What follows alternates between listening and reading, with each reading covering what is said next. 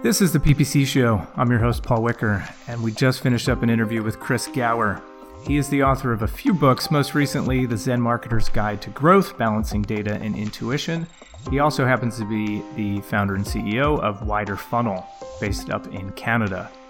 We talked a ton about the psychology of the purchasing decision that your users or consumers are making. So this show is a little bit different, no PPC tactics, but instead much more the psychology behind why people buy and how to reduce some of those barriers so that they buy a little bit more. We record this podcast Tuesdays at 10 a.m. out of the AdStage headquarters. You could find more episodes on iTunes or SoundCloud. And if you want the headlines in ad tech, head over to blog.adstage.io. All right, enjoy the episode.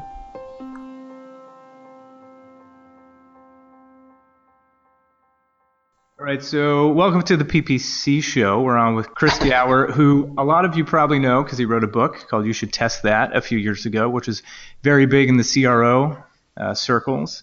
And then also is, uh, are you the CEO of Wider Funnel? I believe you are. Yeah, that's right. I'm just making sure. Um, so thank you for coming on today and talking about CRO, Chris. Great. Well, thanks, Paul. Thanks for having me. It's good to be here. And today we're going to talk a little bit less about specific tactics, uh, tactics for paid, uh, like changing your paid campaigns, budgets, and bids and extensions, and a little bit more about what happens after the traffic comes into the funnel, and then maybe how you'd influence your paid uh, or how you'd optimize your maybe landing pages or websites. So it's a little bit of a different take on what we usually talk about, but it will be a learning experience uh, for me as well as the folks listening. So I'm excited about this. So let's start with CRO. So you wrote a book three years ago when CRO really wasn't an acronym anyone knew what it meant. So what do you think changed in the last three years that suddenly every conference people are talking about kind of CRO? Well, you know, it felt like uh, just watching a slow motion ripple going through the industry over the last sort of 10 years, um, where, you know, when we started Wider Funnel, or when I started Wider Funnel back in 2007, uh, very few people understood the concept, and, and CRO didn't exist as a term. And, and really, we were educating the market back then, and, and started by speaking with the people who would kind of understand what we were talking about. We, I started talking at, at um, analytics conferences, and and then moved into search marketing conferences, and, into, and then into SEO, and and then into sort of affiliate marketing, and then it moved out into sort of more uh, UX and brand marketers, and now everyone in marketing understands this as a concept. It's kind of rippled out to from from very high measurement focused people out to the more general who understand that the insights are valuable. And I still think there's so much more potential that it's going to keep rippling uh, beyond that. But uh, but it's been a long sort of education process of moving everyone where suddenly now it seems like everyone understands this and talking about it. But it's it's taken a few years to get there. And you, so you've been to all these different conferences. I have to imagine the affiliate conferences were the most crazy of all of them. Where did somebody have like the best drinks of all conferences? uh, well, you know what? They're, they're, uh, it's marketing conferences. I, I, think as a as a rule, uh, really push the envelope on on the drinking uh, variety and quantity uh, of of a lot of the conferences out there.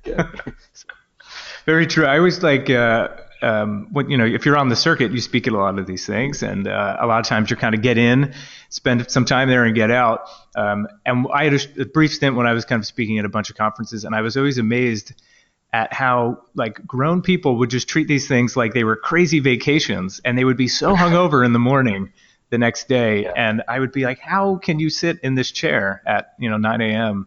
You know, well, yeah, raging hangover. Exactly, and I would I would uh, really ask uh, you know sort of negotiate with the conference organizers to at least put me at the 11 a.m. or, or later sessions because uh, th- that would uh, be a trend at least after day one uh, of a lot of these events. But you know some of them are growing up, and some of the conferences are are less uh, party and and more content these days. But there's still still the fringes of of I guess I guess some you know what it seems like is some in the lower level tactical level of marketing don't get a lot of time off, it seems, and so these are really their only time to, to cut loose a bit, which is, is good. It's good for them to have, have some of that time. As a general rule, if you put people in a hotel, they just it's a vacation. No matter why they're there, I think it's a vacation. So that's true. It must apply. Um, and talk a little bit about the book writing process. How did you decide I mean, as a kind of analytics guy, that a book was the best way to get this information out. yeah, well, at the time, uh, I resisted it for for a while because um, you know I was really focused on building wider funnel uh, as a as a company and training the team and and growing strategists. But uh, Wiley had been asking for a couple of years to that they they really wanted a, a book on this topic and, and wanted us to share what we were learning. Um, and so I uh, and and realized that a lot of uh, you know if we were going to influence the conversation around CRO, uh, this was a way to do it, and to have our position and my perspective out there in the market and really use it as as a conversation piece or a conversation starter anyway. Because uh, what I saw in the market were uh, the conversion optimization industry really getting siloed into the wrong places, either into sort of the side of someone's desk as an analyst or um, into sort of a, a, a, so-called best practices or tips and tricks kind of approach, where people were uh, calling themselves conversion optimizers when really they were just giving you top of mind uh, advice from what they think might work.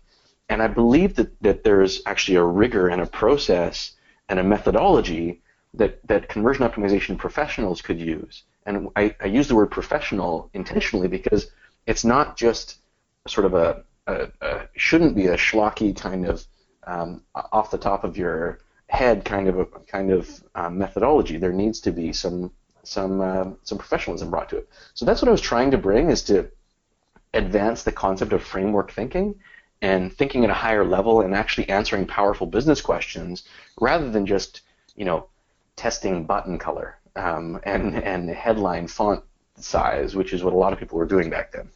Right, the rise of the growth hacker that uh, just changes random elements on the page, exactly. changes some CSS, and then says there's a 10% increase in signups. Right.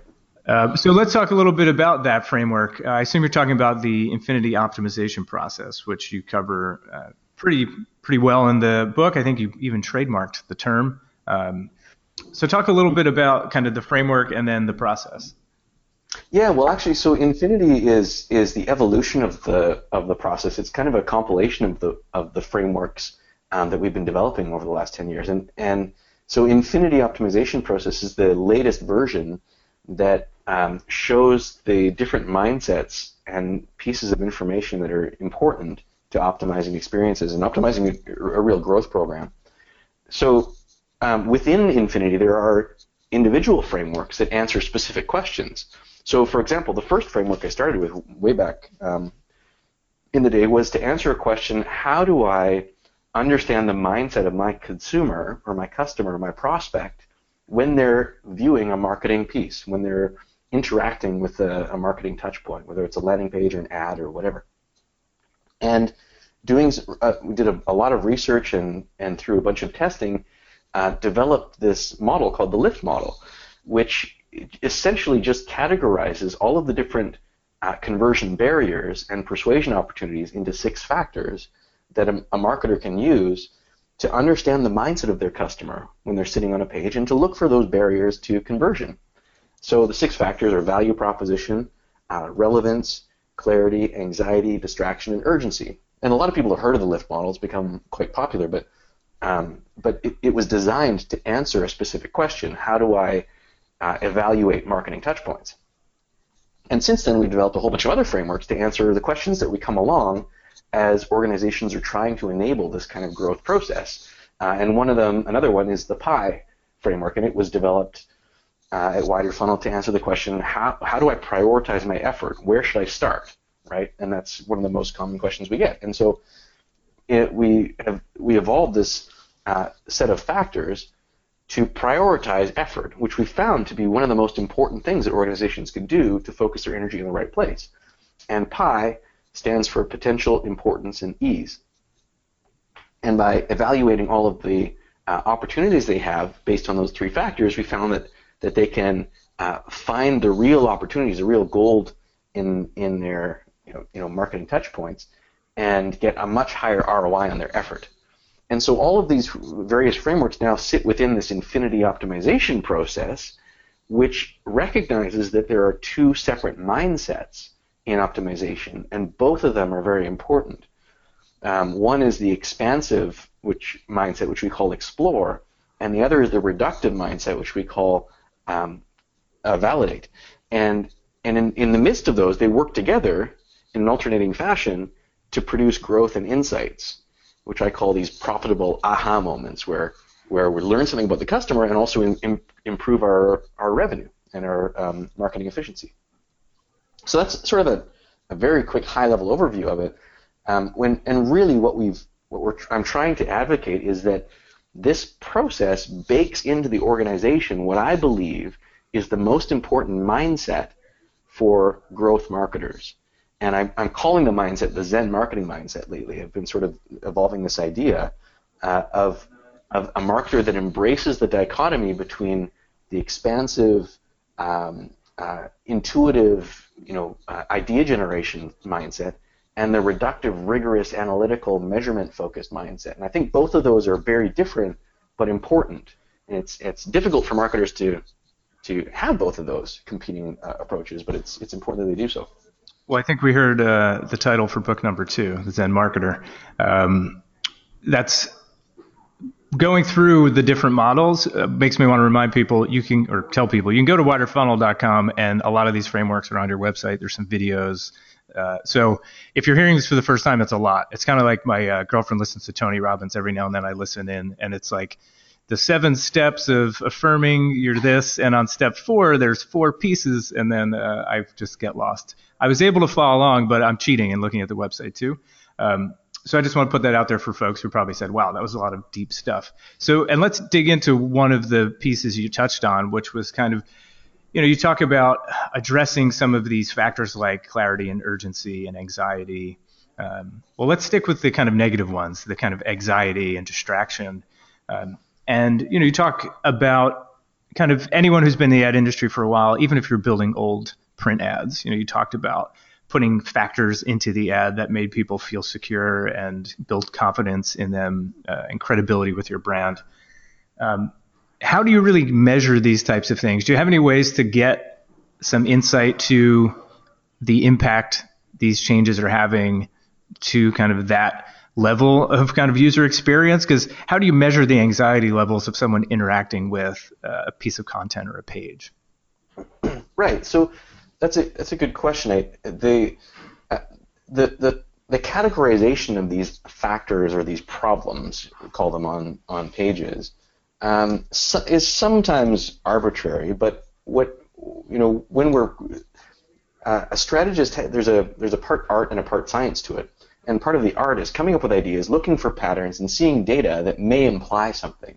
So, for example, in, in on anxiety, they may see that uh, uh, you know from doing some focus groups or from some user testing, um, or even from some click heat map, that that people are are expressing or or implying some hesitance or uncertainty in taking the action because something's missing from the page or something's on the page that might be causing that feeling. And so they might say, you know what, this this maybe this element or this missing piece may be causing anxiety, or maybe they have anxiety about the brand or the product that we haven't done enough assurance around to try to uh, compensate for. And and that in itself might not give them enough confidence that they really know that this is an anxiety factor. But then that's why we always have the validate side. So we've been talking about sort of explore, um, where there's data. You know, maybe they do some focus groups, maybe they do some user testing, maybe they do one-on-one deep uh, uh, depth interviews, or just show their website to their mom or whatever. Like there are all kinds of different um, methods you can use in Explore to come up with ideas. Right? That's just the ideation process. And so they might say, okay, you know, maybe these are a bunch of anxiety things on the page, or now we go into validate and say let's let's pick out some that we think are the most important potential opportunities here and then t- isolate these as tests and validate them. So then we go into a-b testing. And a-b testing you know is a very simple conceptual process. It's basically just showing different pages to different website visitors or different ad viewers and then tracking them and using making sure that it's structured in a way that's controlled so that the only variable you're changing is the variable you want to test or the question you want to answer. And then tracking those in, and getting statistical significance and making sure that um, you're tracking it properly. So in, in, an anxiety question, we might say, oh, you know what? people aren't sure about this product, and there's no reviews on on this page. So maybe by adding some reviews, it'll reduce their anxiety. So we could add reviews into one version and track the conversion rates and track the revenue um, by version, and then see if that if that hypothesis is true. Now we've learned something um, that that potentially could be uh, an anxiety reducer. So I'm guessing over the years you've seen hundreds or maybe thousands of conversion pages or, or landing pages. Uh, and I hate to do the best practices like what's the the number one thing people should fix, but there's got to be something you see all the time. You're like, ah, you know, once again you've done X, and that's a you know this is one of those things which is a super distraction for customers to convert. Are there are there any of these things that you're just you know face palm every time you see it? Well, you know, uh, there are actually piles of them that we see over and over and over again that uh, that uh, you know almost always reduce uh, conversions or results. And you know, one of them that I talk about famously is the rotating homepage carousel, right? And uh, and it's it's um, I blogged about it probably five years ago, uh, saying that we've tested this many times and it almost almost invariably loses. But still, I went to Oracle's homepage uh, last week. I went to Walmart's homepage just recently. They still have the rotating carousel up there, and they still haven't tested them. They still don't know that they're hurting their business right now, um, and it's uh, because it's solving a need for them. It's solving an, a pain for their designer, who's run out of space and has all of these competing internal interests to try and get their messages on the web page, and they don't think about the user. They haven't done the uh, a user-centric or design thinking approach to building their their experience. Hmm, that's interesting too, because in the paid space, almost every network is kind of rolling out their version of carousel ads for that same reason, right? We want to show more ads in the same space, uh, right. and they want feed-based ads and all that. So I wonder if that extends to the networks as well. You know, Facebook is pretty famous for doing insane amounts of testing on new features, um, but they have this thing called a carousel ad, and I wonder if same thinking applies that those kind of drop engagement because, uh, yeah, like you said, users don't want to click through a series of, of ads or for whatever reason, it's not engaging. Right, and, and there are ways to do it. There there are often uh, nuances in how they're executed that, that can make them effective in some ways. Um, the the problem that what normally happens is is on a homepage or on, a, on a, a website, often they'll be automatically rotating, and and it, so think about from a user perspective, they arrive on this page, and the first thing a user has to do is orient themselves to how this is designed because every page is designed differently. So they're trying to figure out, okay, what you know, first, am I on the right page? Okay, this looks like the right company I was trying to find. Um, what's what kind of content am I going to expect here? How does the navigation work? Uh, what's the main message I'm trying to see here, and, and is it what I was expecting? So they're going through this sort of uh, question answering page, going through basically answering the lift model. Is this the right value proposition? Is it relevant? Is there clarity of their communication? Am I anxious about anything? Is there distraction, urgency, whatever? And then, so they, they, by the time they get to understanding the message that's on the headline of this, this page, they've, they've basically, you know, just about to understand it, and maybe they've got a little bit of interest because they're saying, oh, that, you know what, maybe this is something I'm, I'm curious about, and they try to find the button to, to click on, and they're just about to click on it, and the whole page changes immediately, and they have no idea what just happened. Now they have to reorient themselves. Hang on, what just happened? Like this, the world just changed, you know, and they're not web designers and they don't understand that you've just rotated it and it's going to come back around and they're trying to figure out how to get back to that previous message. And uh, from a user's perspective, it sucks. Yeah, you know, I'm laughing over here because I never thought about it, but I've had that same experience dozens of times. And then I'm like, same thing. Then you're like, do I have to find those circles and go back to the image? Or are there going to be arrows? Or can I just wait? Or is it ever going to come back? Because I really wanted to, you know, I only kind of like it's going through that cognitive process you're describing of like making that instant evaluation, and then all of a sudden everything changes, and it's like a shock to the system. Right, exactly.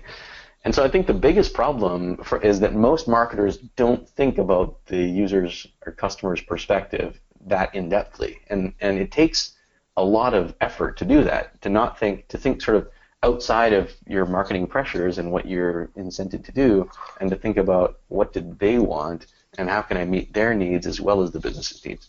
And I feel like it's not new, but maybe it's it's new to the conversation that you know marketing is quite well. I don't know. I don't want to put a percentage on it, but uh, psychology plays quite a strong role in uh, in marketing, obviously, because you're trying to influence behavior, and to influence behavior, you have to understand the underlying um, kind of motivations or fears that motivate people to make changes or take action.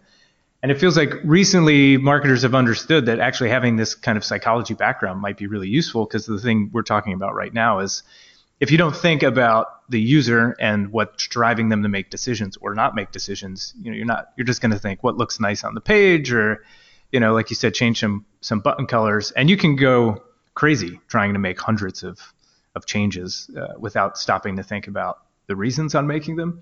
Um, mm-hmm. But I, I wonder, do you ever like push people into actually learning more about uh, some of the behavioral sciences or, or getting more educated on the psychology behind some of these decisions?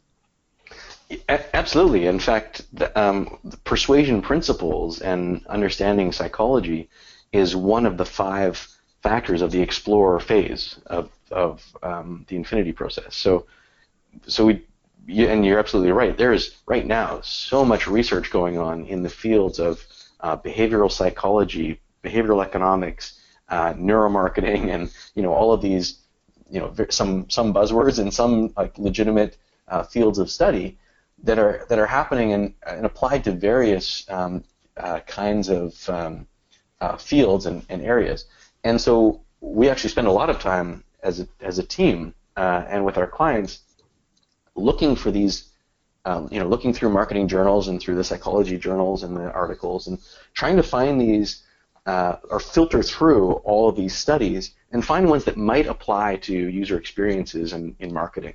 So, for example, just recently we did a test on uh, an affiliate marketer's uh, landing page where um, they had a banner that was trying to, it was on a content page trying to get people to um, an insurance quote, you know, basically redirecting them to an insurance landing page offer.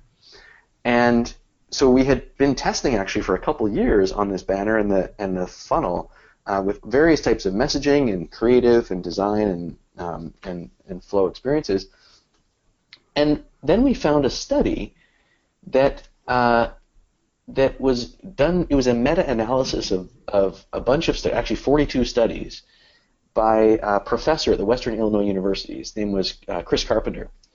And sort of this obscure little study that showed that um, by comparing salespeople's pitches, they, they analyzed 22,000 participants in sales pitches and found that the salesperson who used some sort of wording that said that implied that the choice is yours or that the one you choose is up to you, or it's up to you which one you choose. If a salesperson included that statement within their sales pitch, they were twice as effective in closing the sale. And so we thought, well, I wonder if we could apply that somewhere to any of our clients, and and and we you know analyzed all of the opportunities and said, oh, let's try it on this affiliate banner. And so we actually went and uh, added in under under the headline, we added a subhead that said the one you choose is up to you, and simply and that and that subhead added no new value. It didn't communicate anything new. It didn't say anything about the product. Uh, it simply reduced their anxiety and used the psychological trigger, and it increased their revenue site wide by 19%. Hmm. And and what we had done is just you know it was simply like digging through this haystack of psychological principles to find one new thing that we'd never seen before and, and then test it out. Um, so there are all kinds of those opportunities just waiting for, for marketers, but it takes effort and uh, a lot of resources to, to go in and, and stay on top of all the studies that are coming out. Yeah, part. I mean, that's a inspiring story in many ways, and then also kind of daunting, right? Because then I'm thinking your average marketing team is not going to be uh, applying through all the uh, psychology today articles to find principles to apply to testing and there already feels like there's a million things you're told you need to go test and it's a little frightening to think and there's a million more you never heard of but i guess it's also what makes marketing interesting right it's true, yeah, and it's so interesting because it's all about people, and people are one of the most fascinating areas of, of science and discovery because we're we're still trying to figure out how this brain of ours works. Um, but you know, luckily there are uh, also a lot of really approachable books and resources on on some of the things that have been known for a while that, that marketers may not be uh, implementing properly yet. Um, so, for example, like social proof, you know, it's it's it's been talked about a lot. It's fairly well known. It's this bandwagon effect they call it, um, where you know, it's it, marketers know people tend to put trust in uh, what other people say or what many other people say. That's why the Amazon reviews work so well when you see you know more and more stars, star ratings, and more and more people uh, liking a review and saying that it was useful to them. That's social proof, and so there are various ways of of testing how to incorporate something like social proof into your marketing. Uh, the newest one, so you make me think of our recent election here in the United States, because you're up in Canada, somewhat. Uh, well, correct me if I'm wrong. You're up in Canada. Yeah. I am right for, now. Yes. And you'll probably stay there for the next four years if you're like uh, most of the marketers I talk to. Um, right. But I want to go down that path. I don't want to make it contentious for you know people who voted for Trump uh, and are marketing like like all stars have at it. Um, but the there's a lot of talk about this cognitive bias because you know, we're all reading the news we want to read and we're finding patterns we want to find, et cetera, et cetera. So I wonder if uh, that's another kind of topic where maybe it makes sense to get uh, informed on patterns of cognitive bias, and in some ways, you know, see if you can use them to your advantage to make it easier for people to, you know, decide they like your product because you know they've seen it before, or uh, I forget. There's like ten like core biases in the uh, cognitive bias list. But anyway, I feel like that's another kind of core principle most people should figure out.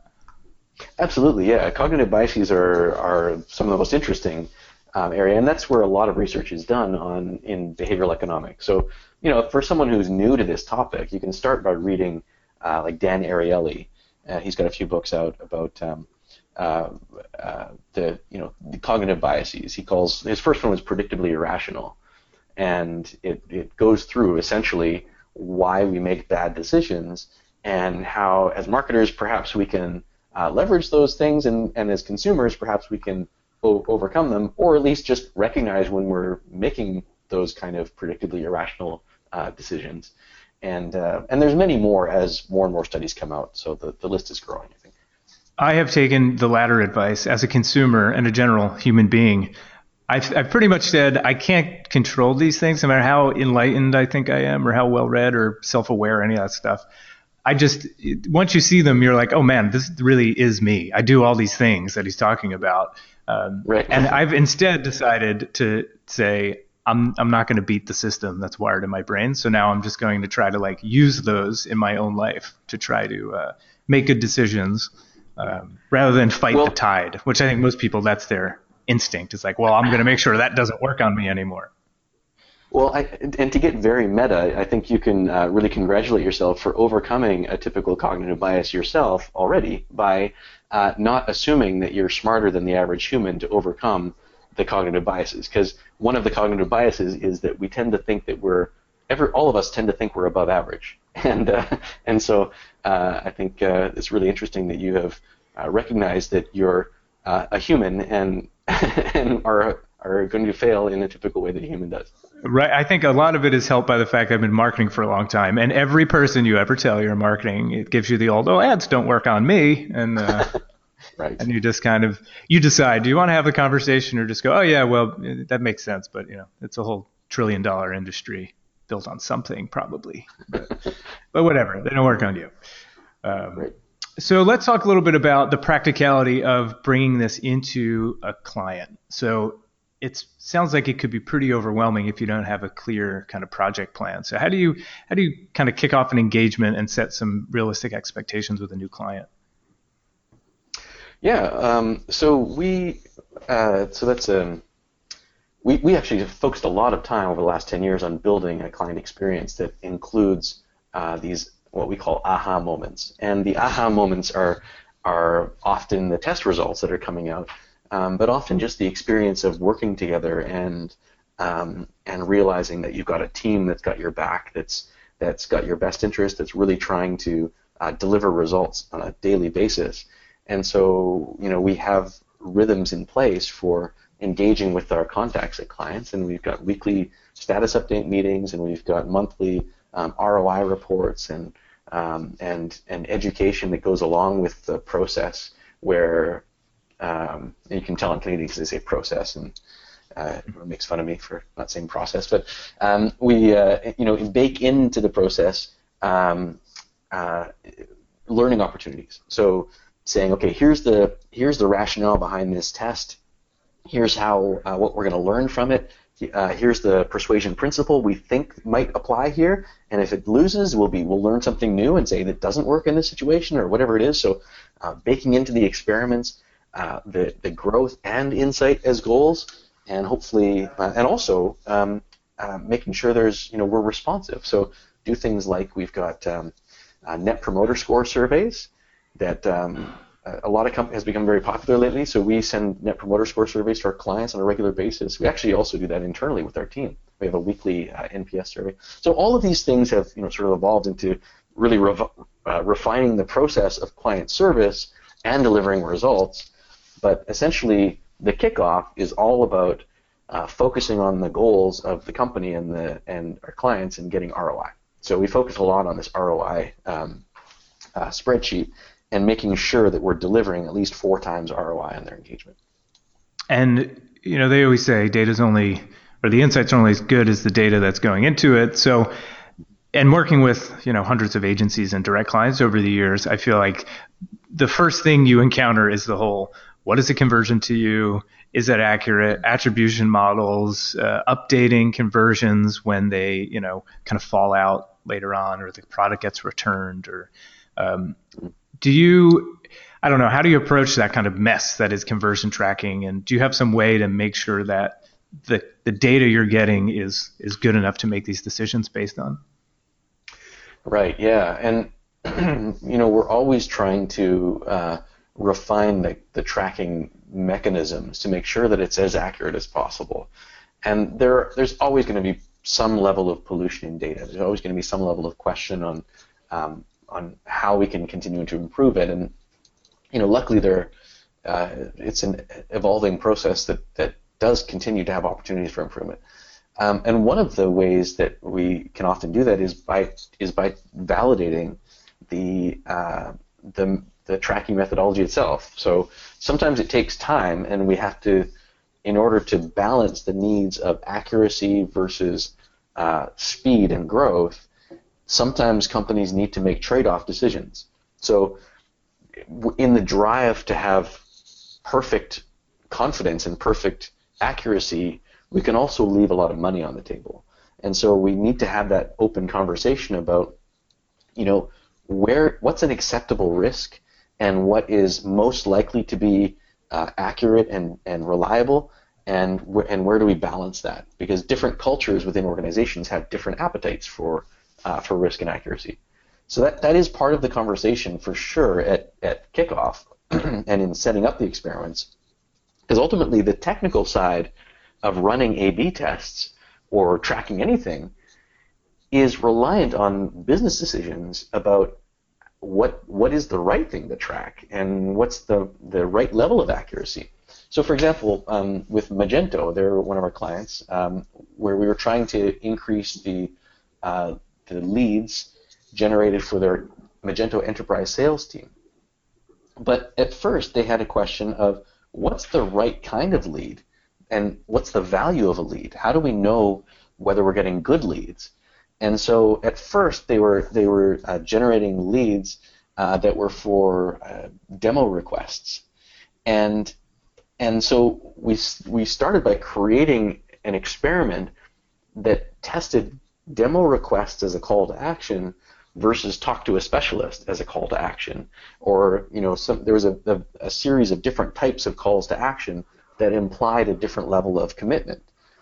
And by testing that we could first test which kind of call to action increases their conversion rate so increases their total uh, leads. But then more importantly we wanted to track all of the opportunities generated over a, a span of a several months that, that took into account their um, decision cycle for their customers and their seasonality, and then look at the value of the leads and the ultimate opportunity conversion rates for each of those different types of calls to action. And the purpose of going through that effort, which is you know a lot of different a lot of effort to, to go through, we, we realized that that that getting a demo um, was actually, or I should say, talking to a specialist was eight times as valuable a conversion as as asking them to get a free demo. So there was less um, uh, commitment by the the user, and it also had a very similar conversion rate.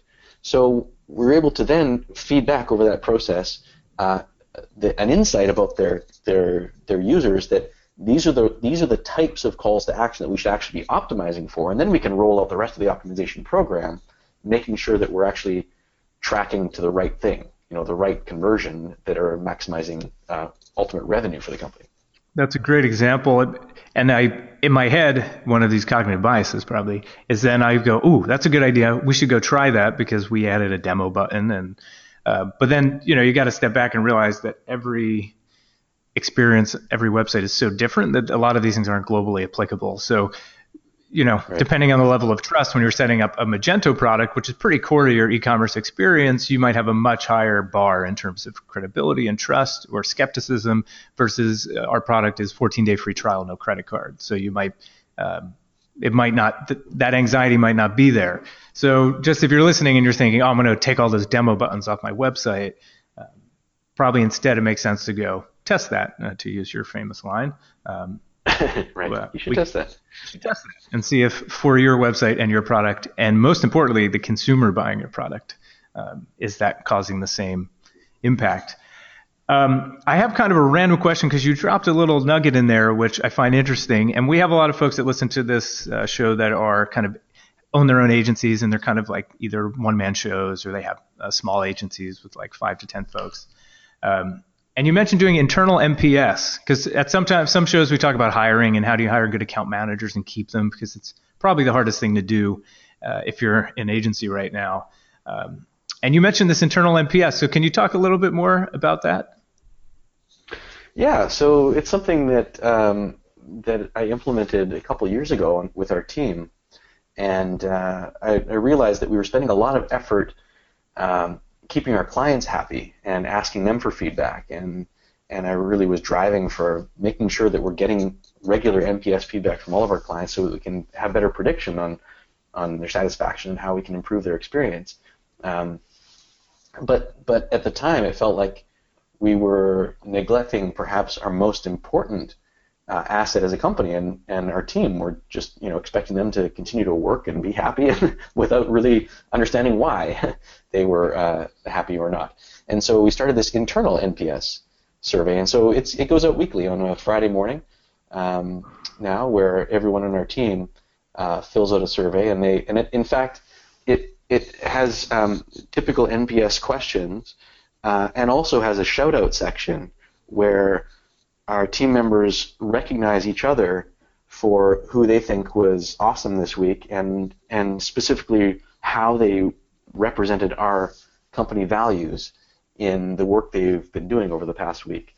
And then we um, compile it, and, and on Friday uh, afternoons, we have our uh, our weekly beer Fridays, where everyone gathers around, and, and we've got a we've got a tap in the office, so everyone you know pours himself a beer, and we have our um, we have what we call our Friday Awesomes, actually, where we uh, uh, everyone goes around and everyone in the company talks about either an awesome or an awful that happened uh, work or, at work or personally that week, and then we and we have a you know uh, all the shout outs from everyone that's been recognized for living our values, and so I mean, it, to some extent, yeah, it it for some companies or some people, it may start to sound like a bit of a Tony Robbins experience itself, but uh, um, but really, it's about connecting with our team and and reflecting on what's important and uh, and recognizing each other for doing great work and and we really have a team of A players, so they all just uh, love having the experience of of uh, recognizing each other for that.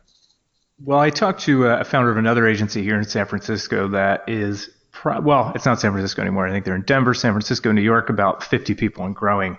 And it's funny because he said something similar to to you, um, kind of kind of joking uh, that they're doing a lot of coaching uh, and training, but they're starting to take a much more uh, I don't know how to call it without making it sound condescending, but um, really asking people for honest feedback and starting to get people in touch with more of the things that happen outside of work. So I heard you say like you can get so at AdStage we do something called the wins meeting. It's very similar to your awesome meeting where you give out wins to people who went above and beyond. We don't do the other side of it, which we probably call woes because I like the sound of wins and woes. but um, yep. So we, we do that as well, and it's a you know it's a great tradition. Um, but it's interesting that you bring the personal element to it because the the founder of this other agency was saying the same same thing that really he finds most people's underperformance or dissatisfaction with the job is actually rooted in the fact that they're in the middle of a divorce or they can't handle criticism because some some stuff. Um, and I was like, wow, you're you know, HR 101 was like, leave your personal feelings at the door for a hard day of work. Uh, and it sounds like people are now coming around to the fact that that's kind of bullshit and that you know people yeah. have a real life, and that can influence work. So it's the second time I'm hearing you know folks running agencies uh, or even tech companies that are starting to go there, which you know I'm sure the old HR head would like yell at you for, uh, but. Interesting. I, I, think that is changing, absolutely, and I and I think part of it has been, um, you know, I've been involved in these um, in various mastermind forums personally as a as an entrepreneur and CEO, and what what I've realized through that experience is that my performance as an entrepreneur and CEO is just as much personal as it is business. And and so that's actually the the reason I brought that into the to Wider Funnel is recognizing that we're we're all whole humans. We're not just business machines, and that I, I would say that in my experience with with employees and team members, um, that uh, probably the majority, if not a, a vast majority, of performance issues are personally related. And if we, we're not addressing those things, then we're leaving a huge amount of performance uh, opportunity on the table and leaving people without um, an opportunity to grow. And so I do see myself as a as an as a, a people coach, as a you know to help people understand what what uh, how to deal with all kinds of things in their lives. And and I think HR is changing in that way. I think even especially as the millennials come up, uh, they're expecting that there is there's less of a defined line between them. So you know, this is a bit of a soapbox for me, but uh, so I, I totally agree. Uh, well, and I'll connect you with this other founder because it's also become a soapbox for him, and he's talked a lot about, you know, he's kind of uh, he has some co-founders of the agency he's been working with for a while now, but the part that gets him excited is really this part of it where he's spending a lot of his time uh, doing these trainings, and he's really seen the impact and uh, you know on employee retention and overall kind of productivity, but also it's um, you know it feels good when you help people get through some stuff in their life and they turn out to be you know kind of all around better. So it turns out they're you know more productive at work, but also you know it's a, a good feeling to make that change in someone. Yeah, and my goal has always been to create a place where my team members look back, regardless of where they go in their career, and look back at this as a special experience that they'll never forget in their career and their lives. And in fact, you know, we've actually just last week, um, two of, of my team members uh, have decided to leave the company, and they're they over the past years have become really close friends. And so it's tough, but I know that they're for good reasons, and they're they're personally um, driven reasons that they, they need to leave uh, to be closer to family in New York, and uh, and and yet uh, you know it's a great experience for me because also I introduced them to each other when when they joined the company and they got married uh, a few months ago and and they're you know starting a life together and it's just been a, a great experience and these are not sort of uncommon stories because we're we're like a family so it's uh, it's it's pretty cool personally and rewarding. Well, that is that is great to hear, and it it does lead me to my last and probably most important question, um, which is what beer do you have in your tap? oh, that's a great question. Uh, we just ta- we just changed the tap last um, last week on Friday. Um, I'm going to say I know it's a local brew, and I believe we have now are into a saison. We were with an IPA for a while. Uh, I think it's something called West Winds or something like that. Um, but you you caught me on the spot. I'm gonna have to find out. I think a saison, a local saison called West Wind, sounds realistic enough. so, um, I just wanted, yeah, I was thinking it was going to be some of these, uh, some famous Canadian beer. You guys were doing craft beer before the U.S. in terms of like uh, yeah, we were doing craft beer before it was cool. Yeah. yeah, exactly. I had friends who were into craft beer. Well, I guess their dads were into craft beer when I was like in high school, and they would always go up to Canada to get all this wacky stuff from Europe and some of the you know, fin du monde and all that stuff back when it was pretty rare. Uh, oh, that's a great beer. So you guys are trendsetters. Congrats. Thank you, sir. Um, well, I really appreciate you coming on uh, the PPC show. We didn't talk much about PPC, but we did talk about um, kind of what happens after the traffic lands into your buying experience. And for me, really, uh, I'm going to sit with the marketing team and, and go through kind of some of the kind of I think the lift models where we'll start because I don't think we've really done that in a while. We've kind of uh, said, hey, website's good enough. Um, so I think we need to go through and, and really look at it with fresh eyes using that uh, perspective that you talked about. So thank you for helping me and for all the folks listening in.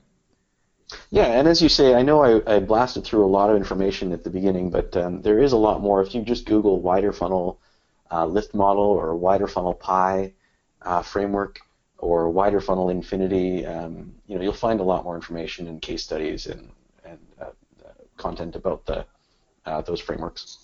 Great. I hear there's even a Lynda course out there that you authored. There is a Lynda course, yeah, and uh, and the book, uh, the Zen Marketer's Guide, is is also you know it's a very uh, a short book, um, but it really talks about the strategy as well. That's on Amazon now.